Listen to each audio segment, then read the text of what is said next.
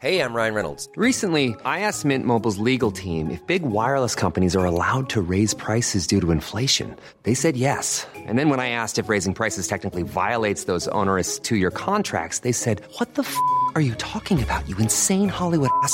So to recap, we're cutting the price of Mint Unlimited from $30 a month to just $15 a month. Give it a try at mintmobile.com slash switch. $45 upfront for three months plus taxes and fees. Promo rate for new customers for limited time. Unlimited more than 40 gigabytes per month. Slows. Full terms at mintmobile.com. Isang paalaala, ang susunod na kabanata ay naglalaman ng mga salita at pahayag na maaari magdulot ng takot, pangamba at pagkabahala sa mga nakikinig, lalo na sa mas nakababatang gulang. Huwag magpatuloy kung kinakailangan.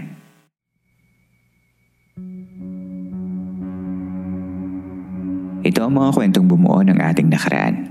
Mga kwentong unang narinig sa mga liblib na lugar o sa mga pinakatagong bulong-bulungan. Dito ay pag-uusapan natin ng mga kwentong kababalaghan at misteryo na humalo sa kultura, kasaysayan at kamalayan nating mga Pilipino. Ang ating campsite ay isang safe space at bukas para sa lahat ng mga gustong makinig o kahit gusto mo lamang tumahimik at magpahinga.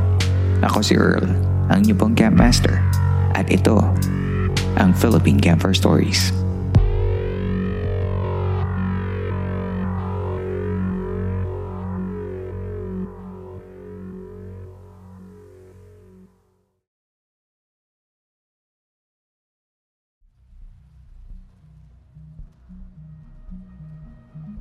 Tuloy po kayo sa ika-68 gabi ng San Telmo Society Radio at sa ating month-long celebration ng ating third anniversary. Kumusta ka na? Sana'y napapakinggan mo ang episode nito sa maayos na kalagayan.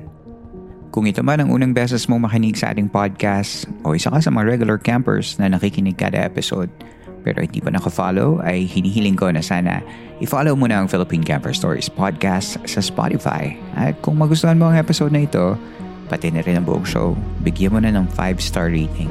Importante ito para sa mga shows na gaya ng Philippine Camper Stories para mas lumawak pa ang audience reach natin at mas marami pang makapakinig sa ating programa. Mas maraming makakapakinig sa atin ay mas maraming support ang makukuha natin para mas magtagal pa ang podcast. And if you feel like I'm doing a good job with these stories, um, you can always show support by going to our show notes for GCash and PayPal accounts. Baka naman. ang San Telmo Society Radio ay ang listener story segment ng Philippine Camper Stories kung saan pinapakinggan natin ang mga totoong kwento ng kababalaghan at pagtataka mula mismo sa mga tagapakinig. Ang una nating kwento ay mula sa nagbabalik na storyteller na si Patay na Naman or PNN for short. Una natin siyang nakasama noong November 2022 tungkol sa story niya nung nawala siya sa office ng mommy niya at parang napunta siya sa ibang lugar. Ano kaya ang next kwento ni PNN? Pakinggan natin ang kwento niya.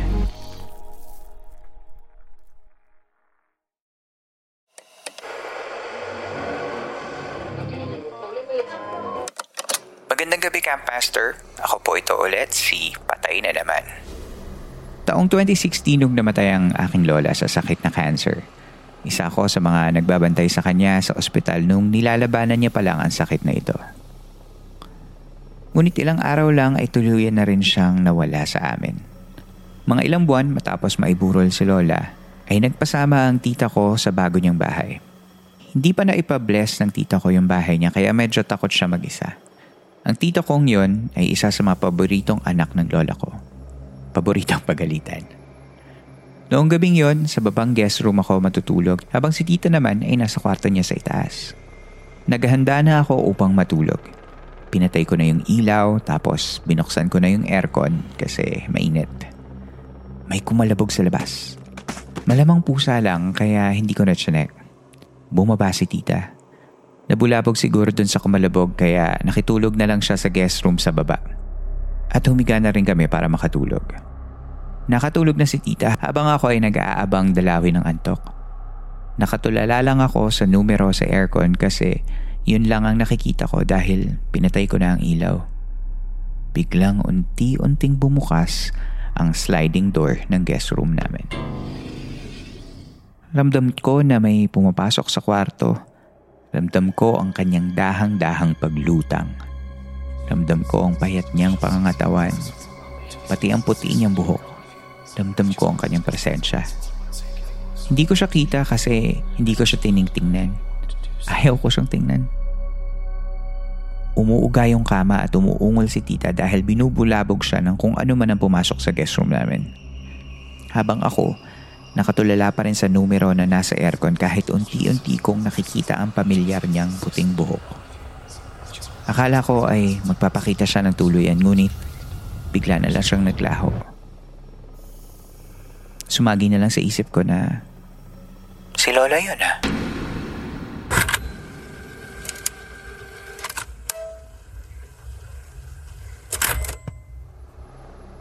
Grabe, bitin no. Bitin yung kwento mo, PNN.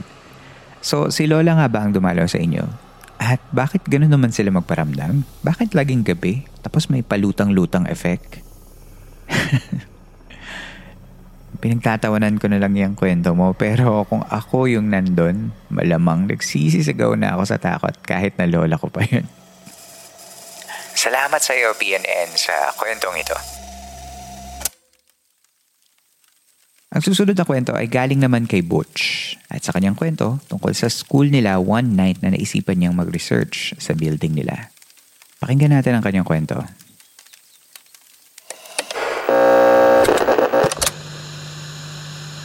Hello, ako po si Butch. Bago lang po ako sa podcast niyo.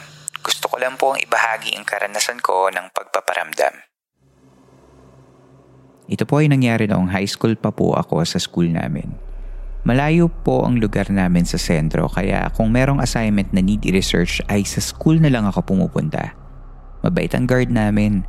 Ang tawag namin sa kanya ay Lolo Guard kasi matanda na siya at hinahayaan niya lang ako mag-research sa school at broadband pa yung gamit ko nun. Ang school namin ay nasa taas ng bukid at yung room namin ay nasa dulo ng school.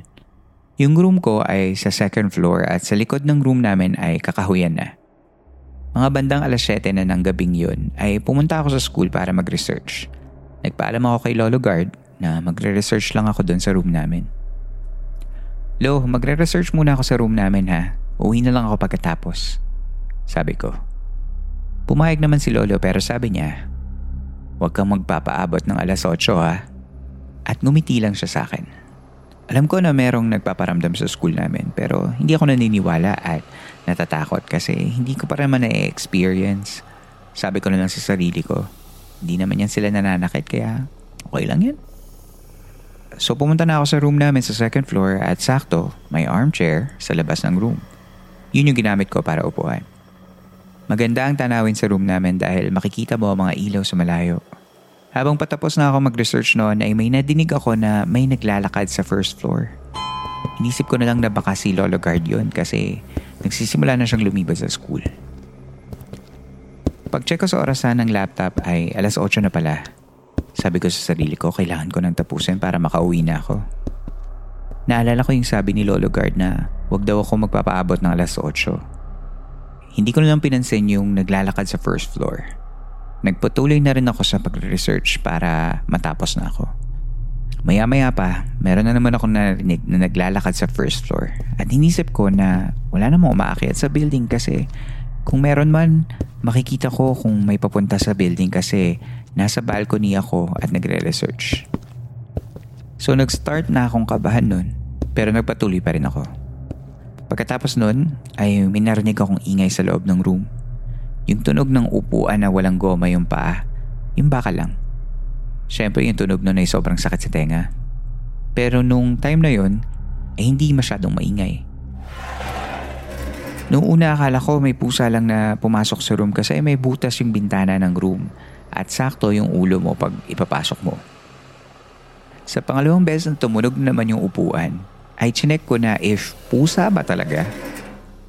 Pinasok ko yung phone dun sa butas at inon ko yung flashlight ng phone at chinek ko yung buong paligid ng room. Wala naman akong nakitang pusa. At oo, wala na sa tamang posisyon ng mga upuan. Doon ko sinabi sa sarili ko na wala namang pusa ah. Hmm. Sabay balik sa ginagawa ko. Pagkasunod nun ay ibang tunog na yung nadinig ko sa room. Feeling ko yung lamesa na ng teacher yung gumalaw. Hindi ko pinansin yon at nagpatuloy pa rin ako sa aking ginagawa. Pero sa loob ko, takot na takot na ako sa mga nangyayari. Pilit ko pa rin tinapos yung research ko. Hanggang sa nakarinig din naman ako ng naglalakad sa first floor at parang paakyat na doon sa second floor kung nasan ako. Hindi ako makagalaw nung nakatingin lang ako sa dolong room kung saan makikita mo kung sino yung aakyat. Pero lumipas ang ilang minuto ay wala pa rin umaakyat sa second floor. Dali-dali ko nang tinapos yung ginagawa ko at sinabi ko sa sarili ko na pag meron pa ako marinig na isa pang tunog ay aalis na talaga ako. Di ko na to tatapusin. Pagkatapos doon, ilang segundo lang natumba yung basurahan sa kabilang room. Lahat na siguro ng balahibos sa katawan ko ay nagsitaasan. At dali-dali na akong bumaba. Pinaandar ko yung motor ko at umalis na. Nung nakaabot ako kay Lolo Guard, tinanong ko siya kung nagsimula na ba siyang lumibot sa school. Sabi niya lang, sabi ko sa'yo, huwag kang papaabot ng alas 8 eh. Ayan tuloy. Alas 10 na ako nagsisimulang umikot kasi maraming nagpaparamdam tuwing alas 8. Si Lolo Guard lang ang tanging nagtagal na guard sa school namin dahil yung iba ay hindi na kinakaya ang mga naranasan nila. Kwento pa nga na may guard daw na binato ng sampalok nang mapadaan siya sa isang room at pagdingon niya, may mga bata sa loob ng room na nagtatawanan. Yun daw yung rason kung bakit nag-resign yung guard. Yan lang po. Maraming salamat at Godspeed.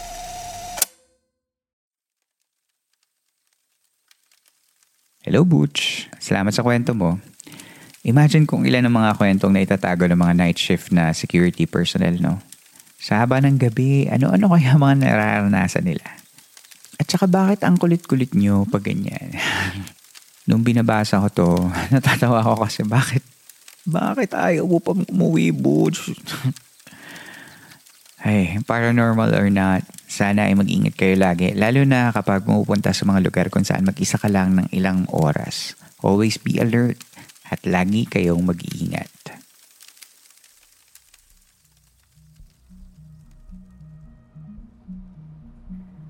Sa ating pagbabalik, isa pang kwento ang ating maririnig. That and more, coming up next.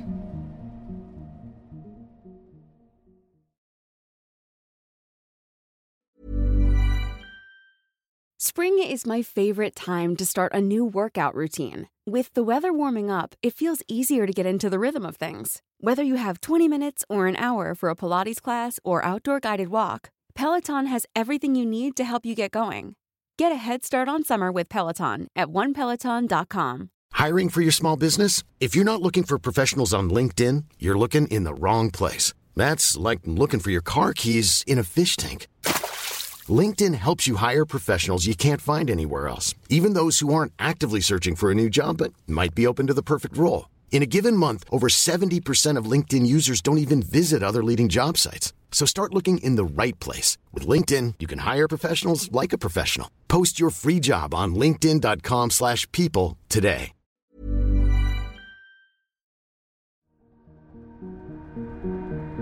Sa pagbabalik ng San Telmo Society Radio ng Philippine Campfire Stories.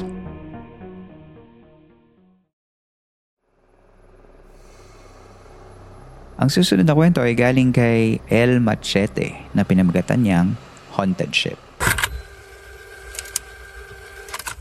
Hello Campmaster, tawagin niyo na lang po akong El Machete. Ako po ay isang seaman sa international voyage. Pero pag nasa Pinas ako ay nagtuturo ako bilang isang training officer sa mga maritime students na nais mag-OJT for 7 days sa Inter Island. Hindi ko na sasabihin yung name ng barko pero kung madalas kang bumabiyahe, alam mo ang nag-iisang passenger ship na ganito ang route biyahe ng Manila, Cebu, and CDO. Sa tagal ko nang nagtuturo sa barko na yon, maraming insidente na ang nangyari doon tulad ng namatay na crew na naipit ng truck, anak ng crew na nabagsakan ng mga pipes, at yung iba eh inataka sa puso. Yung iba naman nag-overboard o yung nagsa-suicide sa pamamagitan ng pagtalon sa dagat. At dito rin sa barko na ito nilagay yung mga bangkay ng mga nakuha sa insidente ng banggaan ng dalawang barko sa Cebu na ikinamatay ng maraming tao. Haba ng intro ko. Balik na tayo sa first-hand encounter ko. 2013, nang may nag-suicide akong maritime student ng Bohol sa vicinity ng entrance ng Manila Bay. Tumalon siya sa overboard ng barko. Galing kami ng Cebu going to Manila. That was very sad dahil student ko pa and hindi namin sila mabantayan lahat dahil sa dami nila at iilan lang kaming training officer. It was very traumatic. Three ships searched for his body at wala talagang nahanap kaya after two hours, ang Coast Guard na ang nag-search. Wala pa rin. His body had never been found. 2017 2017, same ship, and ang nahandle ko naman noon ay maritime students from Manila. Same voyage, Manila, Cebu, Cagayan de Oro. Nasa second day of training kami when one of my students approached me, informing me na yung classmate nila is acting strange. So pinuntahan ko, and I check on him. He seems normal naman. Pero napansin ko na siya nung nagfa-familiarization tour na kami sa bridge, which is the control center of the ship. Parang may kausap siya at namumutla siya. Campmaster, may third eye ako eh. Kaya dapat may mararamdaman man lang akong kakaiba pero wala naman. So kinausap ko yung student. Sabi ko, may concern ba siya? Ang reply niya ay may sumusunod daw sa kanya na kadete. Niyayaya daw siya dun sa sun deck o yung upper deck of the ship sa location kung saan tumalon yung previous cadet na sinasabi ko kanina.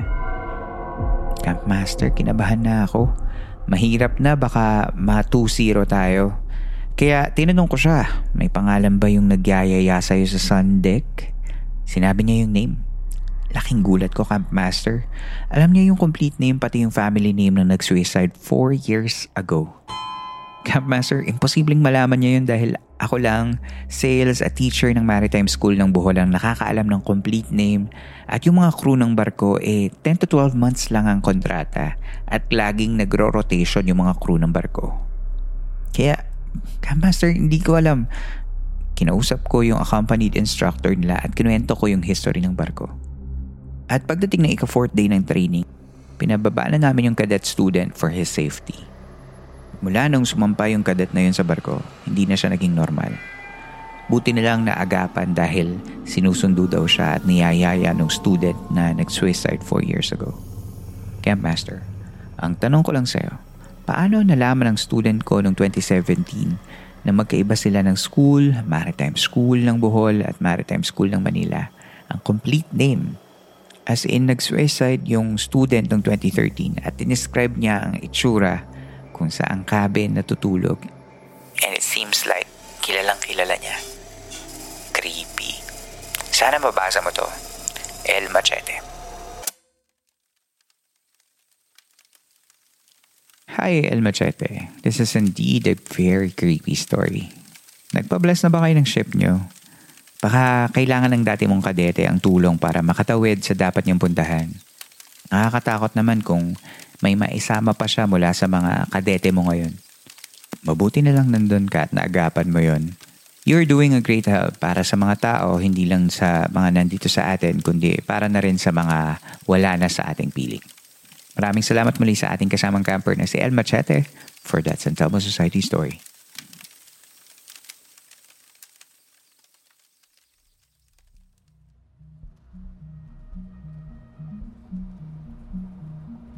Dito na po nagtatapos ang ating kwento. Pagkatapos ng episode na ito ay pwede kang sumali sa kwentuhan by going to Spotify Q&A portion ng episode na ito. Doon, nag-share kami ng mga kasama nating campers ng kani-kanilang mga thoughts about the episode. Just remember to be kind whenever you share your thoughts dahil ang podcast na ito ay mananatiling safe space for everyone. Kung gusto mo naman supportahan ang show by giving monetary tips, you can do that by joining our Patreon and Coffee. Yan yung mga sites kung saan naglalagay ako ng mga extra content for the podcast listeners when I can. Kung may access ka naman via PayPal or GCash and you feel like gusto mo akong ilibre ng kape to help me create these episodes ay pwedeng pwede mong gawin yan by checking our PayPal and GCash accounts sa episode's show notes. Pumunta ka lang sa Spotify and click on the description of the episode at makikita mo lahat ng link na kailangan mo. At panghuli, kung may kwento ka naman na gusto mong ibahagi sa ating camp ay pwede mong isend yan sa campfirestoriesph at gmail.com at babasahin natin yan sa mga susunod na San Telmo Society Radio episodes. Muli, maraming salamat po sa inyong pakikinig. Magkita na lang tayo sa susunod na kwento. Ako si Earl At ito ang San Telmo Society Radio segment ng Philippine Campfire Stories.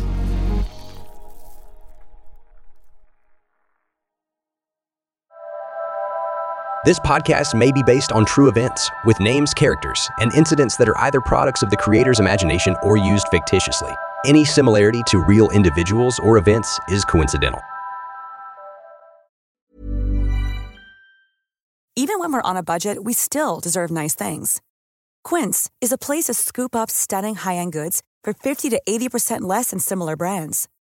They have buttery soft cashmere sweaters starting at $50, luxurious Italian leather bags, and so much more. Plus, Quince only works with factories that use safe, ethical, and responsible manufacturing. Get the high-end goods you'll love without the high price tag with Quince. Go to quince.com/style for free shipping and 365-day returns.